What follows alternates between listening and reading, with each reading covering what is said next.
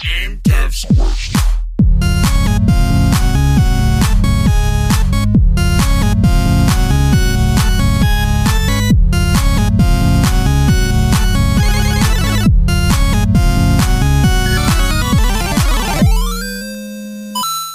Hey everybody, welcome to Game Dev's Quest, your once weekly and favorite game dev podcast. Suck it, butterscotch, butterscotch guy. No, just kidding. please don't. Butterscotch. Anyway, uh, we're that once weekly game dev podcast, falling to game dev scrubs into game devdom. If we can do it, you can too. I'm Rhett. I'm Taylor. and John Dotson. Boom. You guys remember John, of course. No introduction necessary. Um, but we asked John to come on because he's going to be launching a game. And he briefly alluded to it uh, one of the last times that we had him on, maybe like the second to last time or something. I don't remember. Um, but he's here to take us down the journey of his very own game dev's quest. Yeah, I'd love to. So I'm actually going to give myself an intro because my guess is this is the episode where you guys gain like a million followers, and I gotta explain who I am because these new people don't know. So Finally. exactly. My name is John Dotson. Seven years ago, I created the video game website cheerfulghost.com, which is a place for people to go that love video games. Uh, Rhett was mentioning uh, something that I never even thought of, but is completely uh, accurate that Cheerful Ghost is a lot like a book club for people that love games. So we talk about games. We've got a database on the website that, where it's like we've got like 38,000 games that you can talk about. We also curate that a little bit. So we, you know, have metadata about games. So you can search about like Doom and then the new Doom 2016 and all that kind of stuff. Um, and when I was on the show back in August of 2018, because I looked, we were Cheerful Ghost was launching. That was right before the show. Kids, do your homework. You sound smarter when you do. Um, and I need the help. I need the help. So uh, back in August of 2018, when I was on the show, Cheerful Ghost was launching a games BBS, and so for the uninitiated, uh, BBS uh, stands for Bulletin Board System. It's what you would do back in the 90s when the internet wasn't a thing, or at least you didn't have access to it. You would basically have a dedicated phone line that would be uh, allow people to dial in on their computer. They dial in and they could play games. They could download software like Doom shareware, whatnot, and chat with friends. Cheerful Ghost to me has always felt like a BBS, and so we launched back in 2018 a games BBS with a curated list of amazing sort of, of best of breed web games you could play. Some really cool stuff like um, Candy Box, Candy Box 2. We also launched um, some actual classic DOS BBS games that you can play in your browser, like fishing freshwater fishing simulator and Barney Splat, which are really fun. You should you should play now. But when I was on the show back then, I mentioned that this was all in anticipation of something else, which Rhett talked about. And so Travis and I have been working on a game since January, and it's called Tale of the White Wyvern. And it's a game that's coming out on July 28th. So I emailed my favorite game development podcast, Suck at Butterscotch Gamer, and um, I. Is that is that? did I get that right? I, I butterscotch shenanigans or something. I, I may have gotten. Yeah, yeah. That, Cool. They've got a Butterscotch Shenanigans. They're a ga- game dev uh, studio, and they have a podcast called Coffee with Butterscotch. That's right. That's right. Um, and it's a great uh, podcast. But It's Yeah. better than It's ours. clearly no, no, no, no, no. You guys got to double down on the uh, on it. it. You're we're clear. You're clearly superior in every way. So, um, so we talked about uh, the game coming out, and so it is going to come out on July 28th. And um, basically, Tale of the White Wyvern is a text-based, high fantasy sword and magic adventure mini MMO that you can play with friends in your browser. So it leans very heavily into that DOS BBS era with its graphics because it's a love letter to the games that I loved playing on PC when I was a young pup, called like Zork, ZZT, and BBS games like Legend of the Red Dragon, Barren Realms Elite. So, you know, in the 90s, I was a huge fan of Legend of the Red Dragon. And to me, that's the BBS game gold standard. and I've wanted to sort of pay homage to that game and remake it for years, and we finally able to do that. So, yeah, um, that's a lot of words, but yeah, I'm really excited that it's coming out on July 28th. So that's what I'm here to talk about, and I'm really happy you guys decided to have me on because I love talking about it. Yeah. Yeah.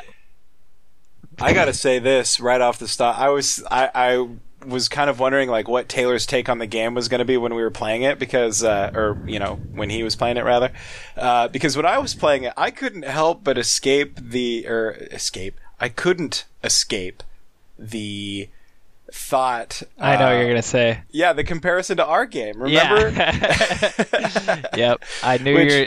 I was thinking the same thing. I was like, God damn it, we should have finished ours. right Yeah. and but like what's fun is i was just and i was trying to like in my mind like reverse engineer like some of the mechanics and things like that try and figure out i didn't get very far in my time playing uh, e- both in game and also in reverse engineering the mechanics but uh, i think anybody who's been like listening with us from the start uh, and maybe seen some of like the the little iterative builds of our text uh, adventure game that we were working on early on the start would see a lot of um, a lot of similarities. Except what I love about this game is, and John said it, it's like a mini MMO. And what's fun is how well integrated the uh, those MMO aspects were. Um, you know, and I, I think uh, I think John was telling us off the air that he's got like a special uh, I don't know, like iteration of the game running f- just for us right now. Um, but even in that uh, world, I was able to like you know find John's character, and I think I did anyway. You and did. send him I- a letter on the game. I sent you Yeah. a letter too, right? oh, did you? And I Yeah. sent you a letter as well, um, uh, Taylor, uh, but you hadn't responded, so Oh. s- frowny face. Is that you, Golok? That is me, Golak. Yeah. Hey, Absolutely. wavy emoji. exactly right so it's it's funny that it's like a text-based sort of bbs that and, and just for people it, it leans real heavy into the dos graphics so Yes. when Yeah. you're looking at this game it looks like a dos prompt staring at you which which i love because again that's what i grew up with but it's also visually so different than even any other game that you would play right now. Um, even games that have the same mechanics don't quite look like it. And one of the other things that I'm really proud of that we were able to do too is make it work amazingly well on your phone, tablet, and desktop. So, nice. um, and that's like a hat tip to Travis. You know, when we started development back in January, you know, I told him, I said, look, you know, I want this to be a desktop experience where, you know, the hotkeys work. So I don't know if you know this, but if you hit F on your keyboard, it will take you to the forest and you can control the game entirely from your keyboard. So you yeah, don't that's what how I was playing. Exactly, because that's how you do it back on the dot. That's how you do it on your BBS games. You know, they're all controlled on your keyboard. A, ca- a couple places where you glide your mouse around, but we're going to fix that. You be able to, you be able to do it just straight up using keys. So, um, and then you know when you're on your phone, you're tapping. When you're on your uh, tablet, you're tapping too. But um, I really want to thank Travis for for working. You know, we've been collaborating on Cheerful Ghost for seven years, and he, I think he nailed the look and feel. There are two Oh yeah, there are two like you there is a whole theme system i don't know if you guys saw that so you can go into Yeah, your pro I did. I went and clicked through all of them. right we've got one that feel like look like it's a theme just like dos shell like it's the old dos Yeah. shell which i was like travis you did it that's so cool and then a dos one too um, he's working on two themes right now that will be there on game launch one of them is um, a theme that makes the game look like uh, you're playing on a Game Boy. So it's called Dot Nice. Matrix with stereo sound. when he did it, I was like, God damn, you blew the, like, this is incredible. And then he did another one which makes the game feel like you're playing it on the Fallout hacking terminals in Fallout nice. 3. And it just feels like you're playing the game on a Fallout screen. Um, yeah, I just think he nailed the look and feel. You know, Yeah. yeah, yeah, awesome. I agree. I actually, so personally, maybe it's because I didn't discover that until after I'd played it a little bit, but I actually really like the the first one that you're presented with. Yeah, Uh, the default theme is the really default theme was was good. my favorite too. Not not to take away from Travis's work. I No, just no, no. ju- just to put that out there stylistically. Yeah, Yeah. yeah. Well, that's the worm door. Um, that's the worm door theme. I, I agree. That's Yep. the- why we picked it. I think it's the most unique and iconic one that we've got um, visually. It's purple, which is weird. I don't see a lot of people doing that, so it's fun. So Yeah. uh, I tried to like click through almost all the links, uh, and I think in your credits, uh, I really enjoyed that you in your credits discuss how you uh, created the game. Like I wouldn't have guessed that you made it with Ruby on Rails, and then after I knew that, I went back and I clicked through all the games and I was looking at the URLs and I'm like, oh my god, like you're using Ruby on Rails like MVC stuff uh, to build this, right? A hundred percent. Yes. Yeah, I was like, that is the cleverest idea to make to like intertwine, you know, your Ruby uh, professional development experience with gaming. Like, I've been trying to think of a way that I could kind of combine uh, the stuff I do at work with like my game dev stuff. And to be able to use that same tool to create a game is really badass. So I applaud you for being clever like that. Well, yeah, I because the so I follow game dev Twitter, and the best advice I hear are people saying things like, and no one person says this, you know, your first game should be really simple, right? So mm-hmm.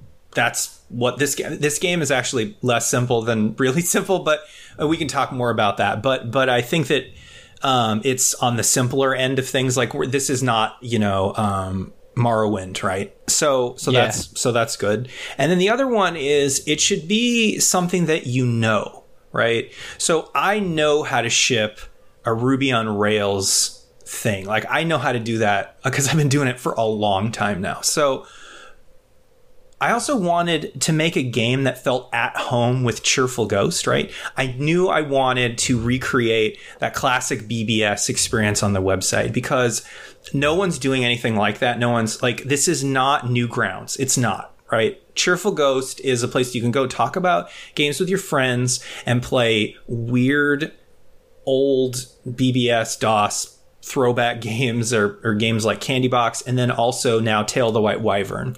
So I wanted to have it feel at home in our community and also have features that the community would appreciate right? Like in the game i don't know if you know this but you can you can marry anyone in the game you want if you want. If they're if they're open Yeah. to marrying you right? We call it partnership in the game because there's no notion of christianity. I don't really want to get into a huge discussion about religion too much but that does not exist in this game so we call it partnership and you can do that. You can also fight people in game um, you can compete for who's got the highest ranking for for for fights you know who defeats the most people. You can um uh, you can also there will be other features later we're going to add um, the ability to um, for people to join guilds and that kind of thing. So i really want to lean into the mmo so again i really want it to be something that i was simple something i knew how to do something I knew I could ship, and then something that felt organic and something that was made for people on Cheerful Ghost and didn't seem like it was so out of bounds for us.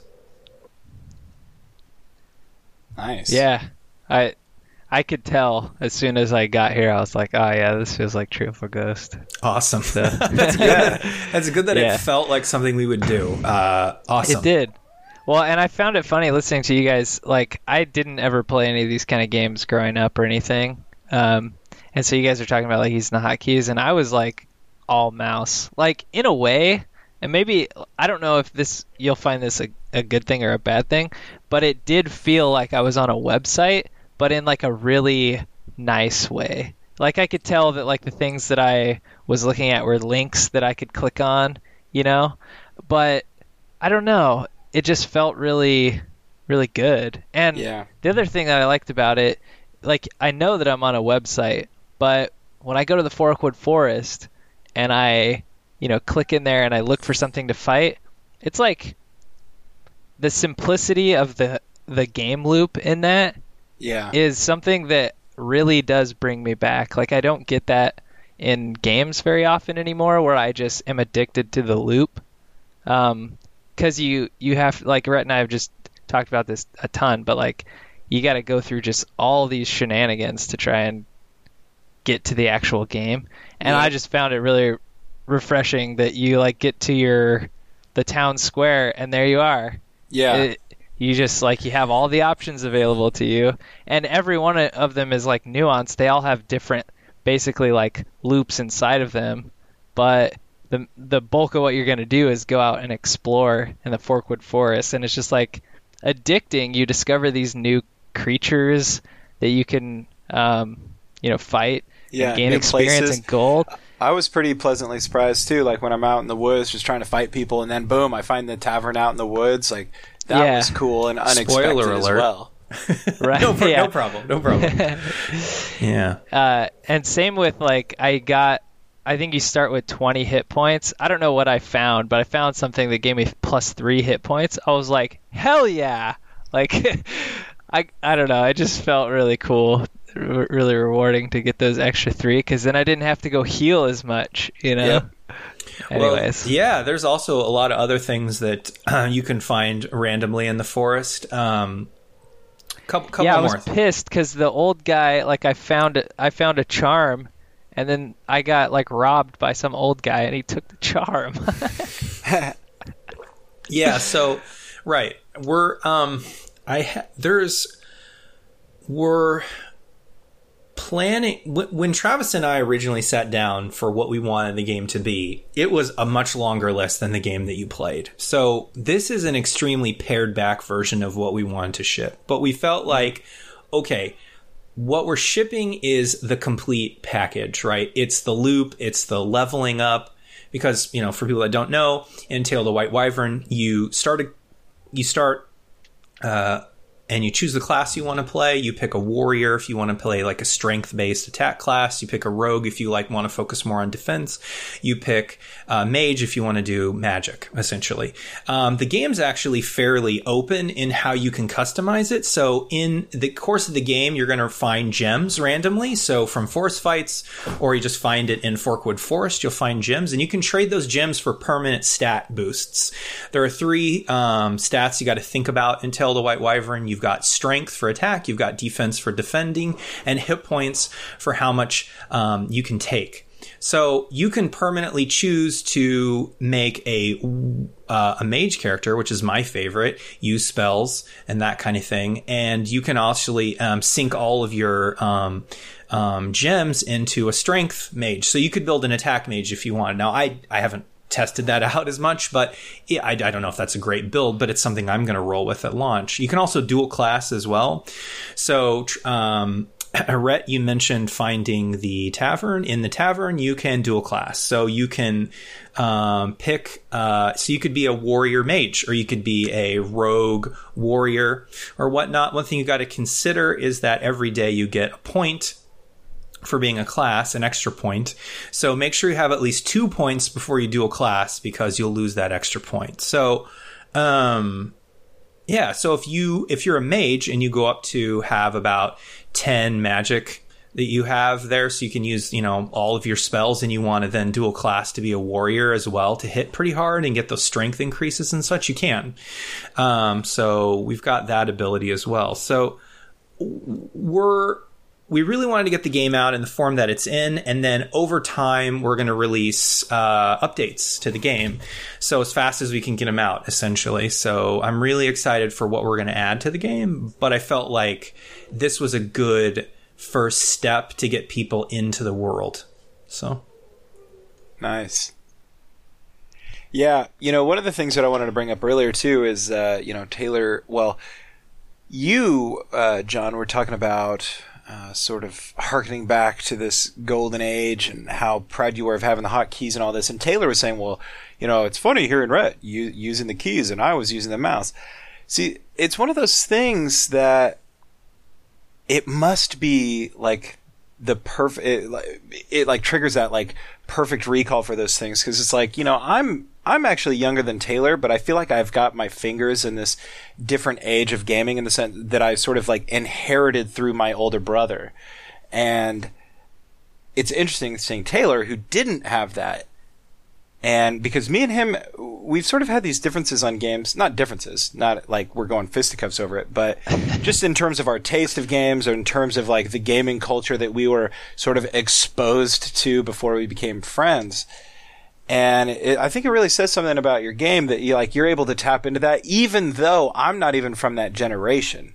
So I don't know. Maybe I'm looking too much into that, but that's that is something I wanted to bring up earlier when we were talking about it. Awesome.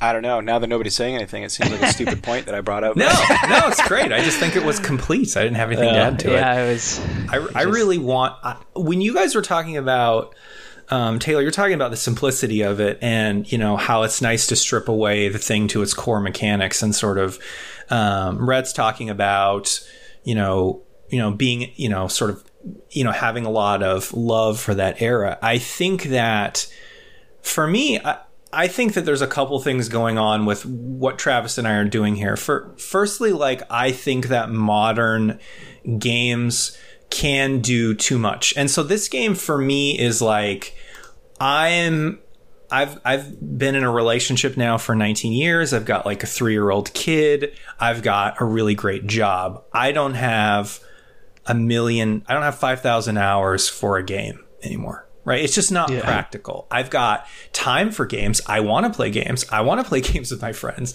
So I wanted to make a game that I could play. And so this game is a game that I can play on my desktop and tablet, wherever. Like if I'm taking a shit or if I'm on my computer or whatever, I can play this game. And it's only going to take because of in Tale of the White Wyvern, you've got this notion of days. So um, the days are going to turn over um, at noon Pacific time and midnight um, Pacific time. So you're going to get your forest fights refreshed. You'll get your player fights refreshed. You'll come back to life if you died, that kind of thing. So I wanted a game that people could come back to in the morning. They could play when they got up and then when they were on lunch break and then they could play later if they wanted. But also each time you come back to the game and fight in the forest, you're only going to spend like maybe 10 minutes doing it because it, but also have a game that feels like something deep is going on, right? These mechanics are fun. It kind of feels like a MMO light. It kind of feels like a mud, maybe some D&D stuff there.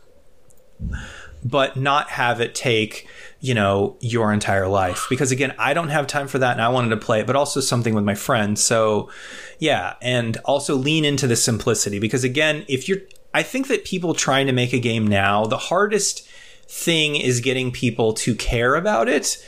And I think the best way to get people to care about it is to give them something really different. Um, and I don't see a lot of games like this being made right now that lean so heavily into the simplicity and the DOS and that kind of thing. But yeah, that's just kind of how I think about that. Yeah, I like that a lot because I'm in the same exact boat. Like, I'll have these stretches of, you know, like two weeks or something where I have free time, uh, like after work, and I'll play a game, you know, for two weeks, and then I don't play literally for the rest of the year, you know. And so if you could just kind of boil it down to these little bite-sized chunks, I would definitely have more time for that. And right. I'm actually pretty stoked that since it's the web app, you, you, know, and you guys probably made it like responsive. I can play this on my phone too. It is, is pretty cool. It is very responsive. Yeah, again, yeah, it'll yeah. play in any context you want and and sort of touching on the on the sort of playability aspect, I was thinking when I was playing it uh, because I don't know why, but I have this like romanticized idea of like of like a fun office game, right? And like one of these old games I used to play was called Neptune's Pride, and it was like this weird like real time strategy game that you could play and I used to try to get everybody uh, in the office at work like into playing it. And this, when I was playing it, I was thinking like, oh man, like if only I had, you know, if only I was still at the office, I could like convince everybody to get in on this and and uh, have that sort of communal interaction online while playing it. It just has that that that vibe where yeah, you can interact with strangers, or you bring your friends in, you know, and it's just as just as uh, entertaining in that way. Yeah, I agree. I've, I have had similar situations. There's this game called Forge of Empires that we played uh, when I used to work at Garmin, and like people got obsessed with it to the point where like when we weren't taking calls, like everyone had it up, and so they they uh, had to ban it at work. well, it was one of those games that was like pay to win, and there's this one guy who paid like a couple thousand dollars. He got like so into it and he wanted to be like the best, so he paid like a couple thousand dollars to be the best, and then everyone stopped playing. Uh, Wow, Uh, that's, that's why you don't pay to win, gentlemen. Yeah, and this, uh, I- I'm glad you brought that up because Tale of the White Wyvern is a free to play game. Um, you just need a free Cheerful Ghost account to play it. Uh, I, we could talk about how that works and all that kind of thing, but like, it does have. Um, so Cheerful Ghost has a membership that you can support us if you want, and if you do, you get some cool features on Cheerful Ghost, and in Tale the White Wyvern, you will too. So, um, I, I really want to be hugely upfront. The game will never be pay to win ever. You're never gonna have Cheerful Ghost members get more forest fights because that's pay to win, straight up. You get an advantage because you pay that you're not. That's never gonna happen. What the model that we're working off is the cosmetics angle, which is weird because it's a text game, which I love even more, frankly. I love it so much more because it's text based cosmetics. Um, so strap in kids, you're gonna, everyone's gonna buy a Cheerful Ghost sub for this. So, um, basically what you get is, um, you get alternate weapon and armor skins in uh, the Frost King Frosthelm's weaponry and Asadi's armor. So if you go there, you've got the normal um, rack of weapons and armor. But if you go to the back room, if you're Ghost member, you can buy uh, special weapons. So for instance, uh, some of the weapons you can buy in uh, the alternate weapons are like uh, the Biggoron sword, a bat'leth, a plumber's mushroom, the Atma weapon, uh, the master sword, Leonard's katana. These are not in any order, and then a grumpy old man's lightsaber as well. I don't know. That might be from a recent Star Wars movie or something. Anyways. Um, but of course, it's you know, registered trademarks are of course completely out of it. But um, and then the other things you get too are like you can unlock some titles. So every time um, you beat the wyvern, you get a new title. And they're kind of like cosmetics you can put in front of your character. So people know, oh, this guy's, you know, I don't have that title. Oh, how do you get that? Oh, you beat the wyvern five times. This guy's clearly played the game a lot. They've got a really sweet title. I believe that's Wyvern Slayer if you beat it five times. And so, um, if you're a Cheerful Ghost member, you get some, you get two cool titles, and then you get some access to some unique um, themes as well. We're going to add more kind of thank you features and that kind of thing, and it's all going to be in the very text based cosmetics realm. Because I hate pay to win, I absolutely loathe it. I, do too. because I don't want people to be like, "Oh, I want to play more Tale of the White Wyvern," and then you, they pay me to do that. Like I, I would love to do this as a job, but I don't want to take money that way, so we're not going to do that. Nice. Are you planning on any sort of like server reset things? You know, like seasons and things like that. Oh, yes. So, okay. So it might not be obvious, but Tale of the White Wyvern is built on each game having an instance. So the game that you played was a special server that I put up for you guys to to, to check out the game in advance. Um, inside each game, like inside each whatever, I can have as many games running as I want. Like we could set up 100 individual Tale of the White Wyvern games if we wanted at launch with different rule sets. What we're going to do at launch, I I mean, I could go up to as many as the database will handle and whatever we could scale out. So at launch, we're going to have one because I want everyone in the same game, essentially, because I don't know mm-hmm. how many players we're going to get, you know what I mean?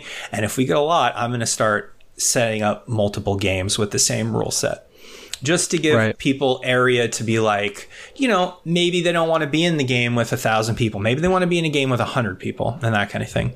So we'll just keep scaling out games until it feels good or whatnot. The other feature that we're going to launch later, and I don't know when this is coming, this is probably going to be in a few months, but one of the long term goals is for Cheerful Ghost members, you can set up your own private instance of a tail game that you want. So Hell yeah. you could be like, I'm going to set up my own game. I'm going to have, instead of 25 forest fights, it's going to be 100. I mean, I wouldn't recommend that because that wouldn't make the game as fun, but you could do 50. You could change certain aspects of the game that you want. And you could even say that the game's private and only for your friends. So That's cool. yeah, so you could set up as many games as you wanted that are private. You could even do a public thing. I think we might even do a thing where people can knock to, to, to enter, right? So it's exclusive, you know what I mean, to people seeing, you know, you can also kick trolls out and that kind of thing. So we'll have those kind of tools. Again, not at launch, but later. Because again, I wanted. I want to be able to say, hey, this is something that, you know, is kind of a fun aspect of running a Cheerful Ghost membership or whatever. You know, run your own sort of mini tail game or whatnot.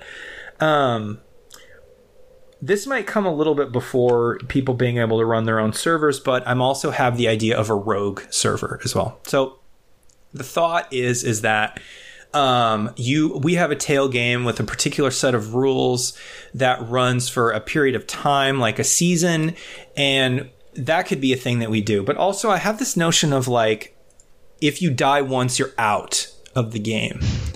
And then whoever lasts as long in the game and plays it like really close to the chest wins or I something. like that idea. Right, Yeah, like right, a last yeah. man standing kind of a thing. Ex- And that reminds me of like how Neptune's pride was in the office. You know, it was like everybody's like keeping their secrets, betraying each other, or like lying to like get an edge. You know, Right, right. Yeah. Right. So we're going to so we'll have everyone sort of in the main game pit to start and hopefully that's fun and people are, you know, fighting each other and rivalries and then we're going to add, you know, guilds over time and all that kind of thing and then we'll add rogue servers and then people will be into that and that kind of thing. So again, if the game is really popular, Travis the, the thought is that Travis and I release a game, we support it for a year or more depending on you know how people are. I mean, if this thing blows up, we'll support it for indefinitely. I mean, we'll, we'll support indefinitely anyways, but we'll support it for a long time.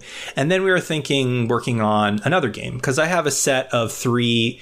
I want. I have a trilogy of DOS BBS games that we're going to launch on Cheerful Ghost, and this is the first one. So, um, yeah. Really excited. That's awesome. really excited because it. Yeah. The, the, the games that you guys are talking about are games that I love, and we're going to make Cheerful Ghost will be a place that you can go to play games like this. Right. That's cool. I mean, and like you said, it, uh, it's really hard to stand out. So I don't think I can't think of any other like communities or websites that's dedicated to like this classic of uh, of game. So that's really cool.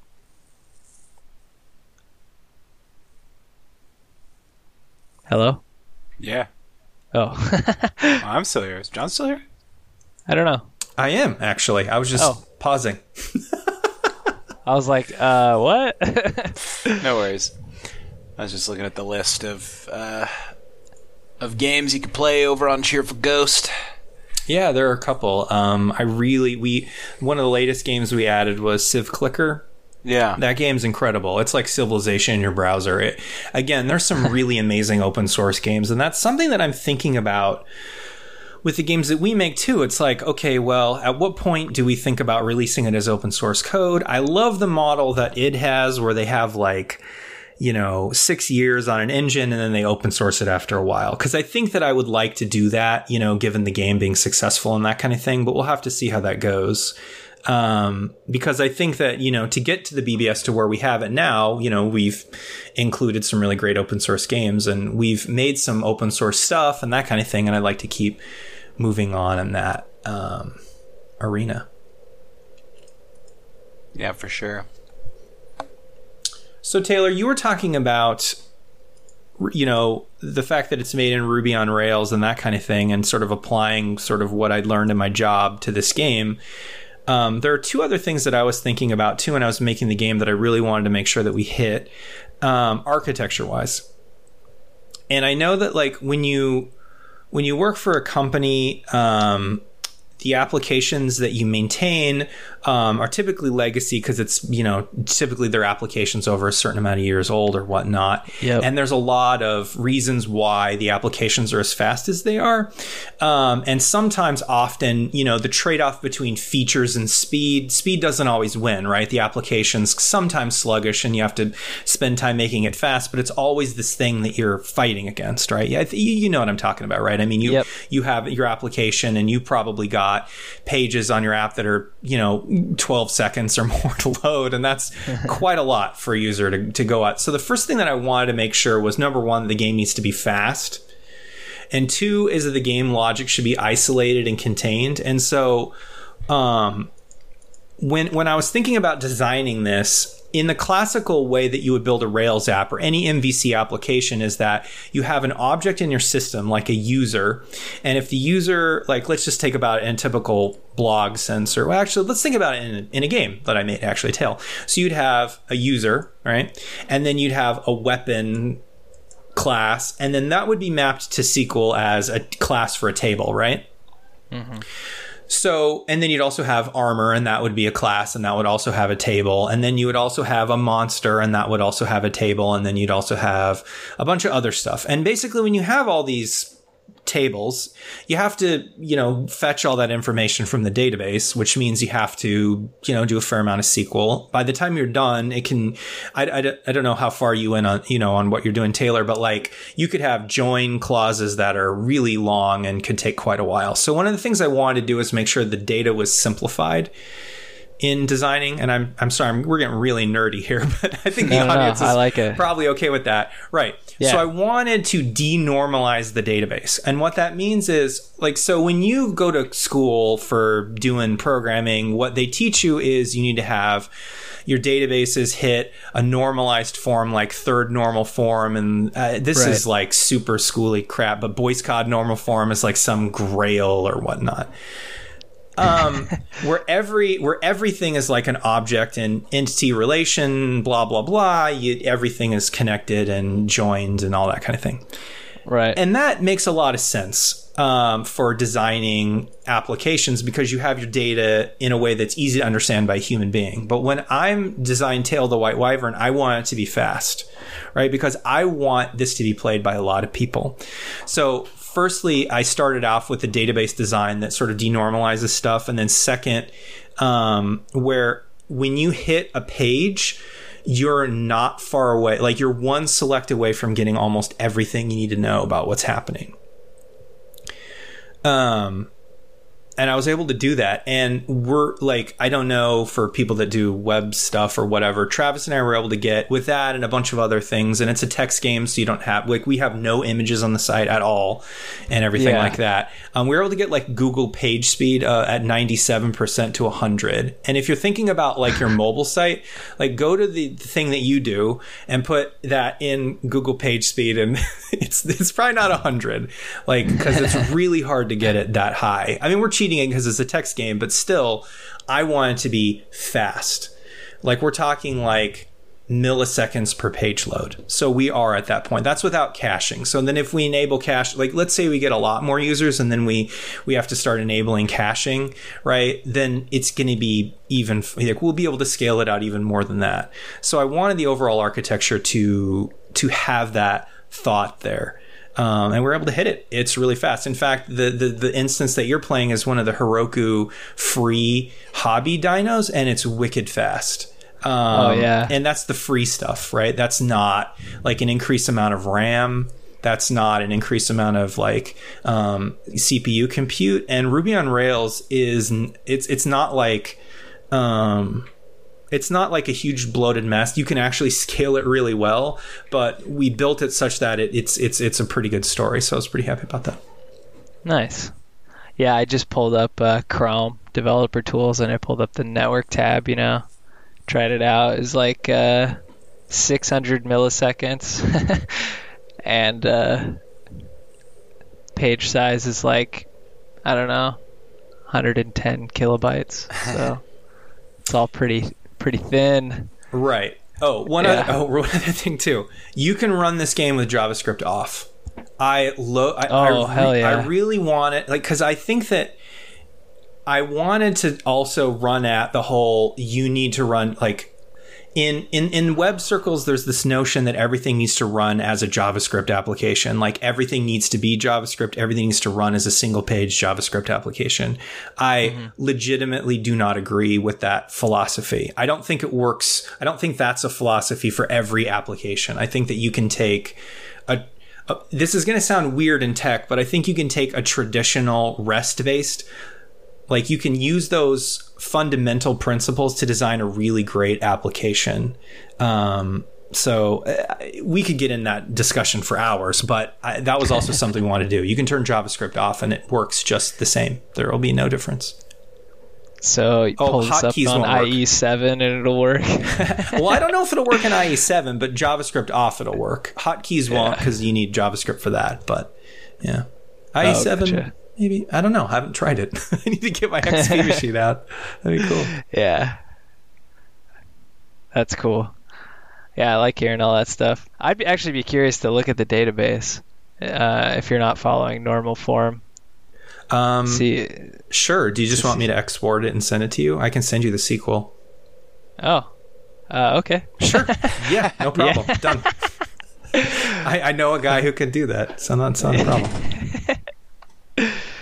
Uh, it means Nice. that I have to. What what you have to do when you have like let's say two people in game get get partnered, right? They get not married in the game married, right? So I need to know like in a few in a few areas in the game who is that right so typically what you would do is just say like you'd have a link like you'd have a reference in your user class like married to id or whatever right? And that would be the user id cool. And so then you'd hit the page where you're displaying like user profile and you do another query like select from you know the user table where the married to id equals this. Well i don't want to do that actually because i know when they're married who it is, right? So I cache that as a name. So I do a lot of cheating like that. So every time I can put in the user table things like the name of the person you married or the the ID of the person, I'll put that in there so I don't actually have to go fetch the data again.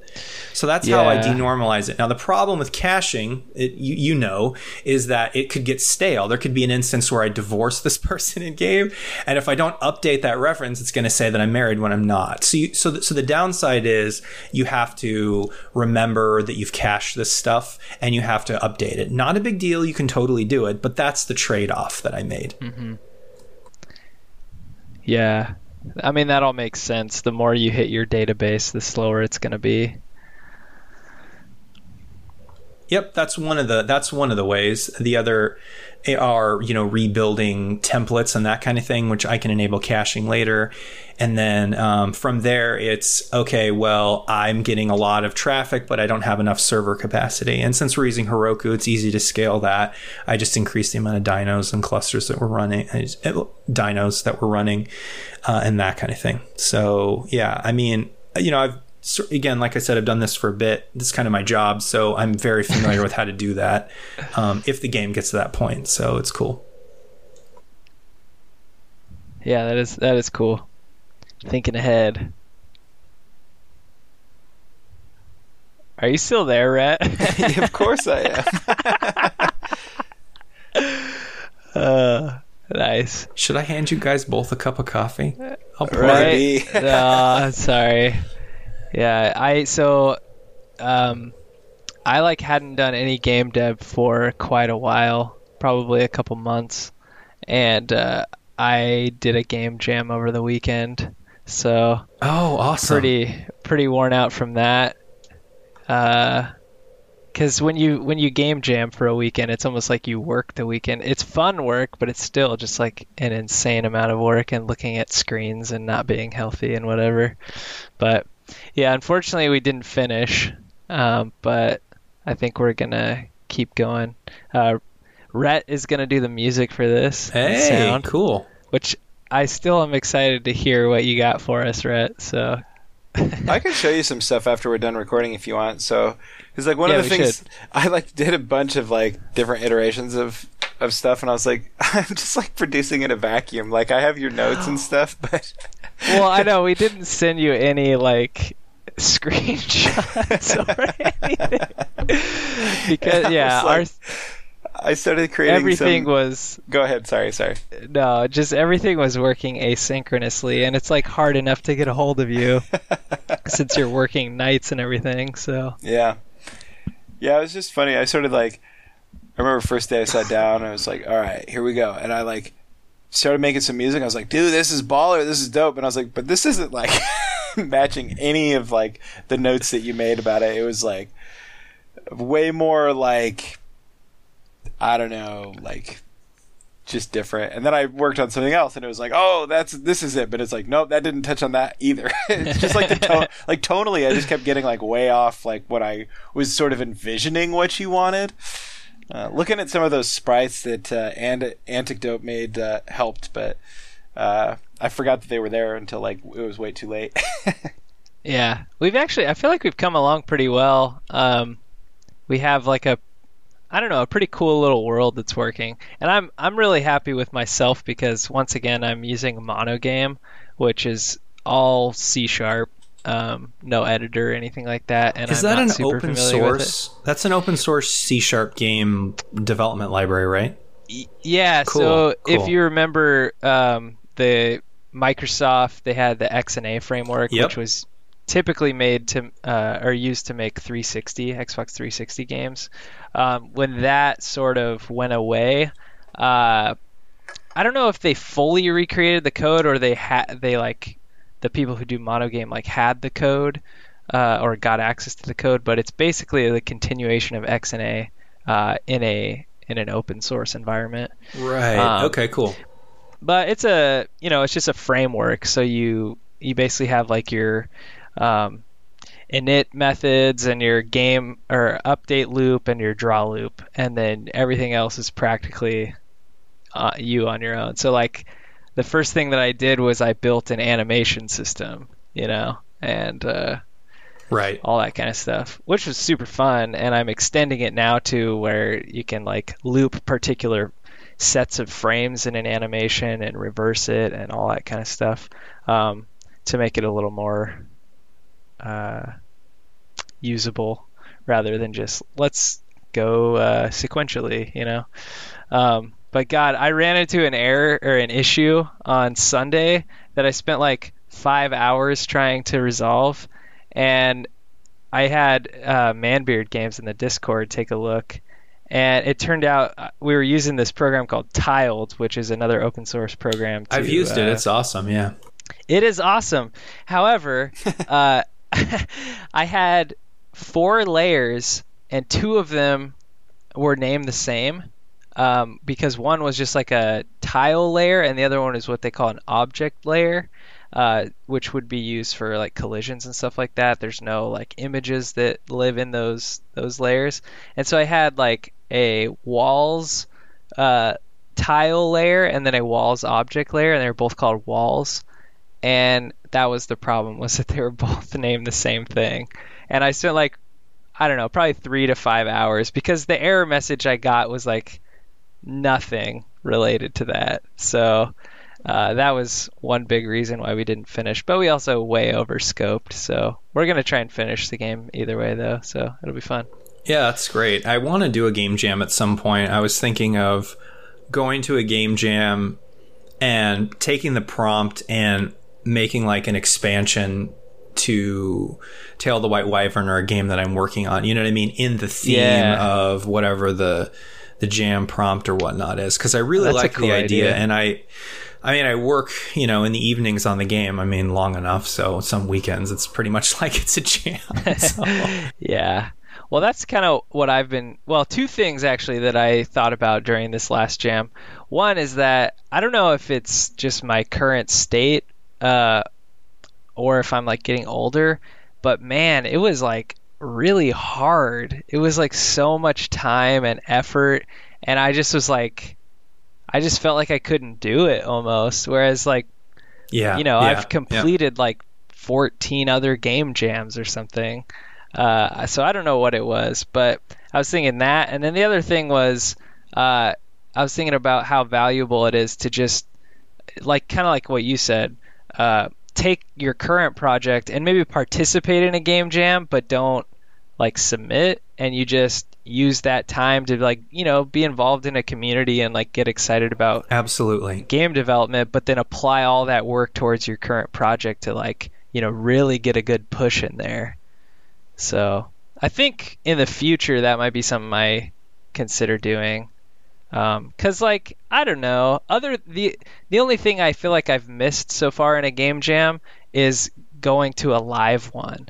You know, like meeting a team right, that I don't right. know or something, and then doing it all in person. Like everything that I've ever done has just been, you know, myself at my house and then talking to people online. So Well, there's something else. I mean, so Cheerful Ghost, um, we we would support and you know like be a sponsor of a few back in the day, um, Portland Indie Game Squad game jams. And so Nice. I'd go, you know, as like a sponsor or whatever, and you know, give them the pitch, like, "Hey, go to Cheerful Ghost," and you know, no one would go, but it was still cool to support it or whatever. But like, I, it's really cool being there and hanging out with people in the game jams and such. I just I always felt like a fraud because I wasn't actually working on a game and I didn't have time at the time I didn't have time to to do that. Now I kind of want to, you know, maybe attend as a as a proper game developer now, which is really cool to be able to say that I do because honestly like you know, when we launched Cheerful like when I published Cheerful Ghost on Steam and, you know, everything else or whatnot, like that was awesome, but you know, as a publisher it was like I always felt like I'm not really a game developer. Like I'm a programmer. I've been a programmer for a long time. So like I knew what you know Wick was going through. Like I, you know, we talked about you know development a bit. Um, Yeah. But I really wanted to make sure that I let him do his thing, and I wasn't like, "Well, I've been developing for like 15 years. Like, let me tell you to do that." Like, I like it's his deal. It was his thing. You know what I mean? We talked Yeah. about like how you might go about deserializing objects and stuff, and I kind of gave him like some th- thoughts about how you do that or whatever. Um, but it wasn't. It. I didn't want to get involved in his thing. You know what I mean? Because that's his Yeah. thing. You know. So I'm really happy to like finally be a part of the club now um, and launch the game. Like I, I it, this has literally been a dream I've had for the last five years to do this. that's Um, awesome. And when Cheerful Ghost launched, its membership system was all in support of launching our first game because I need we needed a framework to say, okay, well, maybe if the game does okay, we need, you know, I need to pay for this you know what I mean? Like I, I can't out of pocket all this. It's not that cheap to run a really um, popular game or whatever. So, um, and that was like three years ago. So I don't know. It's been a long time coming, but I'm really, I don't know. Long to say is I'm really happy to be in part of the club and I don't feel like when I go to game jam, I'm a total fraud. so yay me. Yay me. Yeah, I think you're preaching to the choir. Like, I think we all feel like we're imposters. So, uh, I don't, and I like every every time I take like a small break, you know, a couple weeks or something, and then I get back to it and I'm rusty. I'm like, I don't know what I'm doing at all. Like, I always feel like I have to start over from square one, you know, and I don't know. So I think that that adds a lot to it. But Do you think it's a little easier now that you have a career where you're a developer? Because, you know, you might come back into game development, but you still have programming chops that you like work on daily. It's got to be somewhat related, right? I mean, it's, you're thinking about things Yeah. logically and you got to debug shit and work with people.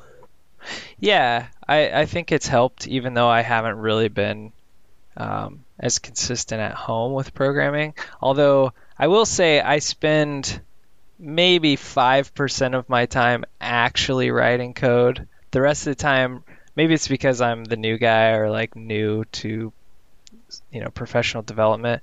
The rest of the time is a lot of sort of admin work and also reading people's code. Like I've been assigned this one uh, task for the next sprint in our you know agile uh, whatever planning period, and uh, I've been like reading through this code for like three or four days, like just trying to understand it so I can figure out what I need to change, you know? And so I'm not like at work practicing, but I am like, it's kind of cool seeing how professional developers are programming. I've learned a lot just by reading. Um, but yeah, I'm definitely in that mindset. Like, uh, I'm thinking about coding a lot more than I was at least in like an active sense. I think I was before I got this job, I was always thinking about coding, but it was more like, God, I wish I was programming or I wish I was making a game. And now it's more like I'm reading it or whatever it is. So being able to read and comprehend the code that you read when you're working on a team is um really, really important skill and not one that I fostered really early in my career. My thought early on was I was kind of an asshole about the whole thing. Like, I was like, oh man, like if I didn't read a code and immediately understand it, I was like, these people suck that wrote this code. um, that's bullshit. Uh, it doesn't matter. Like when you work on a team and you like you have to maintain an application. It doesn't matter if the code is yeah. bullshit. It doesn't change what your job is. you know what I mean? Yeah. It might make it harder. It might make your job less fun or whatnot. But you still have to understand it, and still the onus is on you to do something, you know, useful and hopefully making it better along the way. So, um, I've really tried to work really hard at understanding code and understanding different styles. Like we've got on our team, yeah. we've got style guides. We also have like when you check in a piece of code, Rubocop um, has a preference for quotation marks. It has a preference to indentation styles. It's got a preference to all these things. And because, and when you check in code and you push it up, you know, and Git or whatnot, uh, Rubocop will say, Hey, this doesn't pass the linter. This is not formatted properly. This is not that. And I think that's actually really useful because it sets yeah. a set of criteria that everyone on the team has to follow so that we can all agree on the basic syntax of our language and how we're going to communicate, which is really important. So, um, I'm better at reading code now. It's something that I'm still working on. I'm working, so I'm still kind of like you, Taylor. I started a gig um, uh, a couple months ago, and I'll, oh, you did? Yeah, absolutely. Oh, so, cool! Mm-hmm. Congrats. Mm-hmm. Yeah, I, I, work for a company called Mystery Science or mystery.org. We run uh, education for kids, uh, K through five, um, science based video education. It's kind of mystery based. So you start off with this mystery like, um, are uh, aliens real? That's one of the videos we did. It's great. And then we teach kids about. It. That's not one of our educational NGSS videos. It's one of our other Mystery Doug videos. But we use that um, in the classroom to help kids get really excited about and learn about science, like bridges, and they'll actually build a bridge and as they learn Dude, about it and that kind of thing. That's so cool. I've been thinking about this a lot lately too, where I'm I don't really want to work like take a job where I'm doing something that either I don't believe in or doesn't like have an impact that I want it to. And so like that I mean I'm I'm uh assuming that this is kind of like working towards something you believe in as well. So that's got to feel good to be able to kind of like use your tech skills and also do like really good for the world, you know? So that's awesome. Yeah, I, yeah, I think so for me because we're societally we're at an interesting point where you know not everyone believes in science, which is weird for me to think. um, mm-hmm. So I believe in science. I think that there's a lot of really good scientists out there doing a lot of really great work, and so I think it's really important that we increase science literacy in the United States of America. I don't think that people like when you you all um, talk about, and this is important that we talk about this climate change, global climate change. It's real. It's real. And if and we, it's not only real, it's caused by man. Uh, apparently, according to scientists. and I like and so for me to like be a part of something and by the way, we do too as a company, by the way. So like um not that you had to convince us, but it's real. But like and that's important for me it's important to me and like i used to work for companies where you know we like literally our target demographic was affluent white people and that's okay, fine, selling to them is that's that's a dream, I guess. But like for me, you know, I I remember what it's like going to school and you know having problems you know learning because I had you know certain learning disabilities or whatnot and making that easier for kids to and and I've been in the classroom like as a mystery science developer they want everyone to go look and see how our stuff is used in the classroom when I walked in the room the kids went crazy like mystery science mystery science and like when they were doing their lesson where they were learning about a bridge, the San Francisco Bay Bridge, and they had to make, and they learned what a truss is, and they learned how bridges worked. And then their lesson immediately right after it was how to build a bridge and how would you design a bridge to, you know, put pennies on top with pieces of paper. Like that's what we do. And kids are in, they're so excited about it. So for me, again, it's cool to sell stuff to affluent white people. I guess that's someone's dream or whatever. But like for me, I think this is more exciting for me. Um, I like education. I like the thought of that. Um, so yeah, it's great. I love it. Yeah, that's awesome. Yeah, I've been thinking a lot about about that. Um, just I don't know. Like I I would love to do game development as a career, but I wouldn't want to do it if it was working on something that I didn't feel was like gonna benefit the world potentially. You know what I mean? Like I would I would rather work as like a web developer or something for a company that's like gonna do ocean cleanups or something uh, than you know make make the next like best first person shooter or something. That's kind of where I, my head's at right now. And like you can't always be you can't always choose where you're going to work, but if if I have the choice, you know, that's what I want to do. There's a horrible horrible joke that passed my lips that I won't say about uh, first person shooters and changing the world. Uh, you know. Well, I guess I can just laugh in my mind when I think of what that could be. well, you can just like, you know, what if what if the first person shooter you're working on, Taylor, is shooting uh, you know, climate change or something? You know. So I'm sh- I'm shooting carbon out of the air. Yeah, like you know, I just put or- that game on my Steam wish list. I just clicked that button so many times.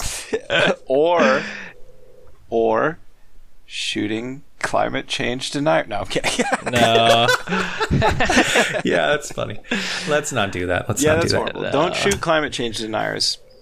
Yeah, I, They're I like think that you're, coyotes. They just keep coming. oh my god. I, I kind of it kind of reminds me of like that episode of The Simpsons where they're playing like this game where they where Bart goes over to the Flanders house and they show him a video game where it's converting people. Yeah. And they're converting all these dark skinned people to white guy Christians with suit and ties. Hilarious. It, it's it's of course the worst, but very funny. I think that's maybe what you're talking about. But on the other Yeah, yeah. obvious side. I mean, I, I was a kid and I grew up with those games. My parents bought me that stuff, um, which I which I actually have a actual love for now, um, non ironically. But uh, yeah, as a non religious person. But yeah, it's cool. But I think Ta Taylor was to a point where like like I had been working for a while and I could maybe choose where I work, you know. Um, so I don't think everyone has that same. And for me, it was like I also knew someone that worked there, and so it helps Yeah. to have connections. And you know when you have a job you know make friends you know be really friendly. The last couple gigs i got were because i knew people that worked there because i had a really great relationship with them beforehand. And i think that's um, that allows you to have choice you know what i mean? Whereas you might not before. I'm not saying i wouldn't work for a company selling things to people in the future or whatever, or even a video game. I mean, I'm clearly I love video games. I'm making them in my spare time, right? Um, I just I'm really enjoying what we're doing right now. I'm not trying to knock what other people are doing, you know, in their jobs or whatnot, but I think that it's it's it, it does it does help because I think that when you're thinking about like you know why am I doing what I'm doing, like I remember the kids and like it sounds so cheesy, but it's true because they're I don't know really excited. I remember being a kid and being bored in school, and it's cool to see that they're not.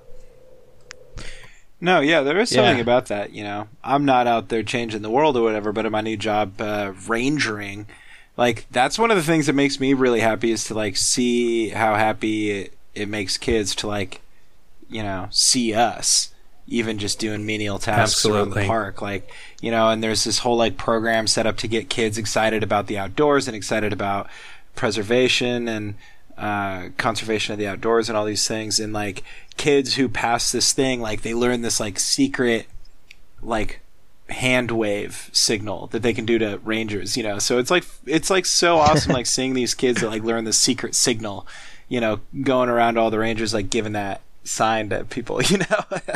And it's like it, there's a lot to be said about that bringing that type of joy and that type of like education to people Well, the park service is really important. I I think that you know I don't want a lot of our public lands to go away. I think we should keep it up. I think it's one of the best.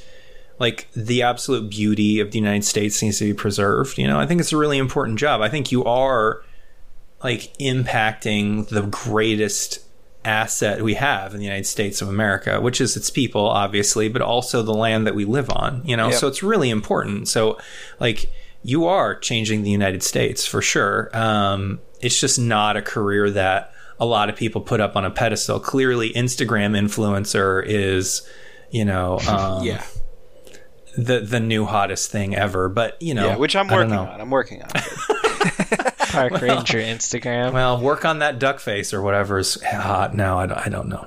Duck face with the old man filter or whatever that thing is going around today. Oh my god. Mm. No, just me. All right. no, I I saw Jeff's thing that he posted, but that was it. John Shubin's was really funny. I don't know why. Some of it, like they're pretty good. Like all the ones I've seen, I'm like, wow, that's like kind of impressive. Like, Dude, I've been actually really impressed with most of these like filters that they've put out. Like Alia will sometimes like like yesterday there was one she saw where it like changes your hair color. Mm. And it was like it looked real. Yeah. You know, it looked like I changed it looked like well, she sent me pictures of her and then it looked like I had my hair changed. You know, I was like, dang. Or uh, oh, the the other one is like the gender swap one or whatever oh, it is. the gender swap is so rad. yeah, It's Oh, so good. I like I can't I believe how good that is. I know. Apparently, me as a female is just my sister. I look like my sister, basically, with cool punk rock hair. So apparently, my sister needs punk rock hair. And then me as a dude, I I really look like a dude. It just square jaws, Yeah. that jaw. You're like Chris Pine or like, you know, BJ Blazkowicz from Wolfenstein or whatever. I'm like, I'm looking at my picture as a dude and I'm like, I'm not really like that. Like that's that's a that's a man's man. You know what I mean? I don't know. I was like, I was like, wow, that guy's he's he's he's cute. Who, who It the other takes your guy, handsome looks and then it just cleans him up a little bit. it just square jaws. It gives everyone like stubble. You know, it's like the, yeah. it's like the 1920s. You know, I don't know movie guy. I don't know. Yeah. Yeah. That one was crazy. But yeah. Well, we're a little bit ways past an hour. Anything else you want to talk about with uh, Tale of the White Wyvern? And for the record, uh, uh, I said wyvern so as to not start a debate on the proper pronunciation of the word, but Oh, it is wyvern for sure. yeah, yeah, I would say wyvern. Mm, Is it w- okay. wyvern? Did you say wyvern? yeah, wyvern. I'll come back later and we'll debate that. But it's wyvern. Yeah, I'm with just you, like John. just like it's GIF. I'm not going to That's- touch that one, but um, like I said, we'll come back. We'll come back to it. Um, no, the more I say it, the more it grows on me. It's just hard because you know it's one of those words that like no, you you don't hear spoken out loud often. Yeah. Totally. you know. So It was kind of like when you taught me how to say the word cacophony. how did you used to say it? Cackaniffy. We, I think I, I don't remember. I would, I had only read it, and then I heard you say it one time in high school, and I was like, "What? Oh, I think I said like cacophony or something." but it was uh, there's a um, at the throne of judgment song. Oh yeah, cacophony. Yeah, yeah. yeah. I think that's why we were talking about it. yeah. It's interesting because the older I get, the more I realize it's like when people are saying things wrong, it's like they've probably just read that word a whole bunch and they are fully aware of what it means. They just it's like it's like this weird like Yeah. classist thing we do. Where like by the Oh, way, yeah. it's actually pronounced this way. So I try not to Yeah, do it well- anymore. But Yeah, it's kind of like um, oh, what's the thing that now I'm not gonna be able to think what it is. Uh, it's like, oh shoot, what? it's fleeting. Describe it. I can't think of what it is. Uh, people, it's a saying that people say all the time, but they they say it wrong. I couldn't. Uh, oh, like like don't take it for granted. well, it's kind of like that, but I couldn't yeah. care less. Or Take it I, with yes, great assault. I could. It's I could care less. Like you could care less, or you couldn't care Right. less. Like you don't care about it so much that you couldn't care any less. Right. Right. But I would say ninety-five percent of the people I know say I could care less. I used to say it that way until I was corrected. Yeah. Well, I Should could. probably just say I don't I choose care. not it's to. way simpler. yeah, Right? Yeah. I don't care. and it sounds less But yeah, you're right. yeah. Um, Anyways. But yeah, anything else that you want to tell us about Tale of the White Wyvern, or uh, um, or you just want to encourage people to go to cheerfulghost.com and make their accounts now for launch? Well, I do want to encourage people to go to cheerfulghost.com and create their accounts before launch because let's assume that out of the million people that are going to listen to this episode, one of them wants to have an account on Cheerful Ghost with the name of Donkey Face. Okay, Donkey Face, I want you to get that account too. I don't want you to be Donkey Face 42. I don't want you to be Donkey Face 4982.1. I mean, it sounds like fun, but it's not that fun. He So- beat Donkey Face sixty nine. Okay, so that'll that that could be for the second donkey face. But anyways, you need to go to cheerfulghost.com right now.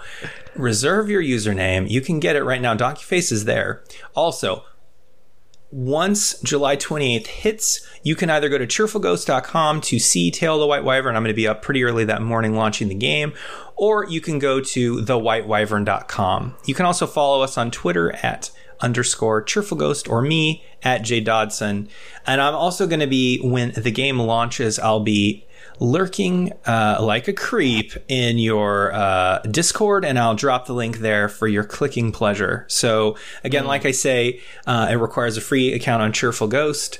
Um, and under the covers, what I had to add to Cheerful Ghost to make that happen was Cheerful Ghost is a full blown OAuth server. I don't know if you if anyone's familiar with that web technology, but basically, um, it, it basically enable the ability for any of the games that we create in the future to use Cheerful Ghost as the authentication source. So you don't have to worry about creating a new account on any of the games. We'll just get your account, get your membership, automatically tie all that together. So thewhitewyvern.com and get more information on Cheerful Ghost on July 28th, which also happens to be my birthday Yay! as well. So send me Oh. the best birthday present of all.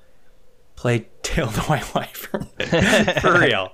I was like, hey, you know what? Like, we're going to launch this at the end of July. Also, my birthday. Let's just do that instead of having a party because it's a party to launch your game. we should. Uh, we'll have a party in the tavern in town. That would be awesome. Yeah. Yeah, it's cool. Flood the tavern. yeah, absolutely. Get virtually drunk to celebrate my birthday. Heck yeah! Yeah, you should uh you should have some text in there that says like happy birthday Golok or whatever it was. Ah, that would yeah, that's definitely I'm definitely going to be Golok on launch because that's what I used. That was the name I used in all the BBS games back in the '90s. And some things Nice. you just never change. You know what I mean? True, are you yeah. guys gonna Are you gonna be Red is awesome uh, on the game? Or are you gonna be something like uh, Mandor? Or uh, and are, also Taylor, are you going to be Seven A lore, or are you going to be like um, Gaffadan or whatnot? I don't know. I just I'm just just making up RPG names here. I don't know. What's your uh what's your D&D name? Rhett? Uh Oh, I've got a few really good ones, but you're probably thinking of Duroc. yeah, Durak. I I don't know. I'm not good at those. I usually go to like, you know, Lord of the Rings elvish name generator.com. and then- Yeah, you Yeah. totally should and get Smorkanel the White or whatever. So yeah. yeah, that's a pretty good one. Yeah, Duroc Dragon's Bane, and then I also have Carmelo T. Bucky Muckbuckle. oh yeah. What what was mine again? I also have Uh, Bebo Plump Pocket. That sounds great. yeah. All right, Bebo. Pretty good at D and D names. Those all sound really good. Those all sound really good. That's one of your skills. I know. Unfortunately, because of one of my old podcasts, I got really good at uh, naming things. It's like a curse. Although the only Yeah, thing I can't oh, never mind. Can't talk about that here. We can talk about that off the air. Um, All right. you know, NDAs and all. Right. NDAs. Blame Trump. Just kidding. I don't know why I said that. Anyway,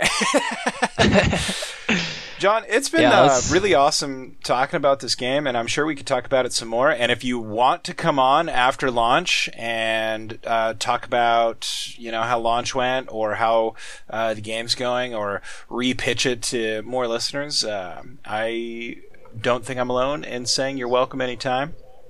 Let's schedule that right now. Um, I'm free As on the by 29th. no, yeah, totally, absolutely. No, I would love to. In fact, what I'd like to do is come on again where um, maybe we can talk about things you want to add to the game or things that we should change. Oh, because yeah. I think that one of the things that I'm interested in is getting to hear what people want from the game, and then Travis and I can figure out what we're going to bring to them. Because by the time, like, if I, if I come on like a couple weeks after, you guys could be like, okay, this game like clearly sucks, and here's why, or this we need this, or you know, I want more of this game loop, and I would love to talk to you guys about that, like tear it down, or you know, throw ideas my way. I think that could be really interesting. Yeah, absolutely. Yep. Yeah, well, uh, July 29th or any week thereafter works for us. probably a little bit after that because I'm like working a lot on the game and I'm Yeah. going to be taking like that day um to just do the game and uh, like my wife and I need to like hug again after that you know it's like, this is so much time you know what I mean but I think after that would be good cool. Also, Rhett, let's be real. What? How has scheduling gone lately? Well, that's why I was thinking, like, well, hell, if he wants to like take the work out of it, suggest a date like that, like, I'll. All right, we'll get one podcast in. Fair uh, enough. I'm just teasing. Yeah. Yeah, All right, y'all. Thanks, John. That was a lot of fun. Yeah, appreciate felt it. Like and felt like old times. Yeah, yeah. I'm looking forward to to launch myself. Really like the product that's out there. Guys, go to cheerfulghost.com. Make your account now. It's really simple. Uh, if you want, uh, you can just link your Google account uh, to Cheerful Ghost and be able to log in with just the click of a button. That's what I do. Um, and Google Facebook or Steam will uh, authenticate you three ways Boom. A three way authentication. um, awesome. So go do that. Get ready for launch on July 28th, which is also a Sunday. It's coming up, folks. Get there. Hey, for anything else that you guys want to find out about Game Devs Quest, you just go on over to GameDevsQuest.com and find the right click path to the link that suits your needs. Whether you want to find us on Twitter, whether or not you want to find us on Discord, whether or not you want to link to our podcast directly, whatever it might be, it's over there on GameDevsQuest.com. Um, I think without further ado, I think that does it for this week. Unless anybody has anything else to add. I do I have one more thing I'm really sorry can I no, go That's all right. okay. On July 28th, the game comes out. Um, and then on July 29th, we're going to do. So on 28th, it's going to be our launch for people on Cheerful Ghost. So you can play it. Uh, you're in. Don't worry about it. Just go to the site, create an account. You're in. On 29th, we're going to sort of tweet it to the entire world and that kind of thing and do sort of a broader launch from there also on the 29th we are going to have a thing that if you retweet um, our official launch tweet or you share it on facebook or whatever you share it anywhere you can um, um, we'll send you a DLC code, and that code will get you um, some really cool stuff. It's going to be the original hype launch DLC pack. So you're going to have day one DLC for free, people, for free. So in the day one DLC, you get a really cool original hype title. You'll get 500 gold and two gems to help catapult you really far and to tell the White Wyvern. So get the free stuff, y'all. July 29th, original hype. It's Nice. coming. Hell yeah. Dig it. Get on that hype train, folks. On July yep. 29th. All right, y'all. That'll do it for this week. Yeah, thanks, y'all. Cue that music. See you next time. Mm hmm. Mm hmm. Mm hmm. Mm hmm. mm-hmm. mm-hmm. mm-hmm. mm-hmm.